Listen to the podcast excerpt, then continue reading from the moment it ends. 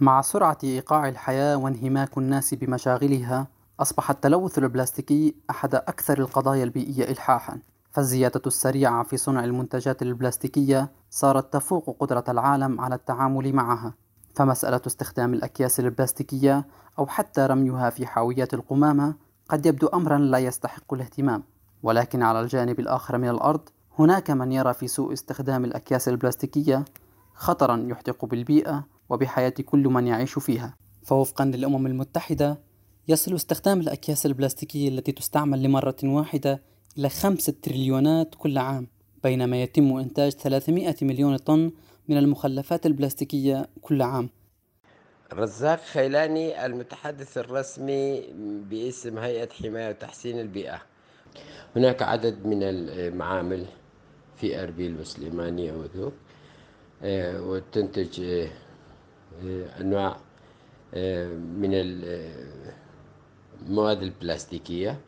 فهناك مثلا ليست هناك عدد كبير من المعامل لصنع الأكياس البلاستيكية بقدر إنتاج هناك معامل لإنتاج الصنادق البلاستيكية التي تستخدم في نقل الفواكه والخضروات وهذه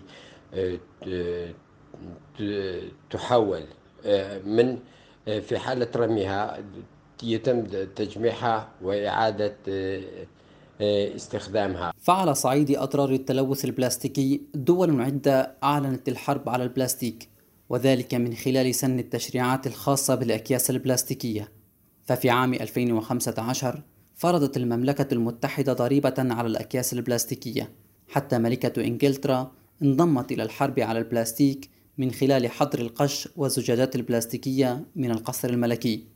أما في نيوزيلندا فقد حظرت رئيسة البلاد استخدام المواد البلاستيكية اعتبارا من أغسطس آب 2018 وغرامة تصل إلى 100 ألف دولار نيوزيلندي على من يخالف ذلك. أما في إقليم كردستان فقد دعت منظمات وهيئات بيئية خلال مؤتمرات عقدتها في أربيل إلى تشكيل لجان للتباحث حول كيفية عدم استخدام الأكياس البلاستيكية والتوعية بمخاطرها، إضافة إلى استبدال الأكياس البلاستيكية بالأكياس الورقية وذلك بالاستعانة بالغابات الصناعية. بدأت حملات توعية آه، للتقليل من هذه آه، من آه، تقليل من استخدام هذا النوع من الأكياس البلاستيكية لكن نحتاج إلى حملات أكثر حتى آه، لزيادة وعي المواطنين ب آه، عدم استخدام الأكياس البلاستيكية. والبديل هناك هناك بديل مثل أكياس آه، من الأوراق ورقة أو أكياس من الأقمشة التي تبقى لسنوات أو لأشهر أو سنوات وتبقى على حالها ولها أقل ضرر من الأكياس البلاستيكية. وتكمن الخطورة في استخدام الأكياس البلاستيكية ليس لكونها من المشتقات النفطية فحسب. وإنما أيضا للوقت الذي تستغرقه كي تتحلل والذي قد يصل إلى مئة عام إذا ما قورن بتحلل الأكياس الورقية أو المصنعة من القماش. إلى جانب ما تلحقه من ضرر بالتربة والحيوان الذي يتغذى منها. فما هي العناصر التي تدخل في صناعة الأكياس البلاستيكية وضررها على البيئة والإنسان؟ طبيعي المواد الداخلة في صناعة أكياس هي مواد بتروكيماوية يعني مواد مصنوعة من هيدروكربونية آه، يعني من المواد النفط المشتقات النفطية آه، مثلا لها أنواع.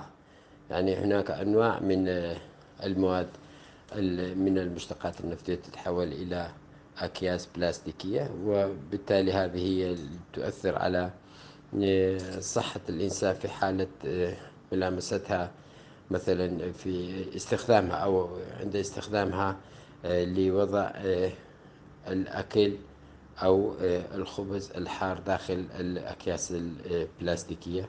فممكن أن تؤثر على هذه المواد الغذائية وبالتالي تؤثر على صحة الإنسان.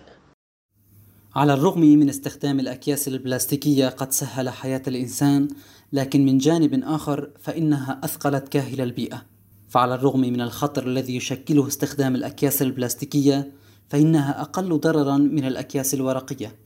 أكياس ورقية إذا بتكلفة تصنيع أكبر وضرر على البيئة أقل أم أكياس بلاستيكية بتكلفة ومجهود أقل وضرر على البيئة والكائنات الحية أكبر؟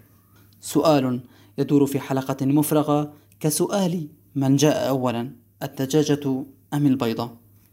قهرمان مصطفى لراديو السلام أربيل.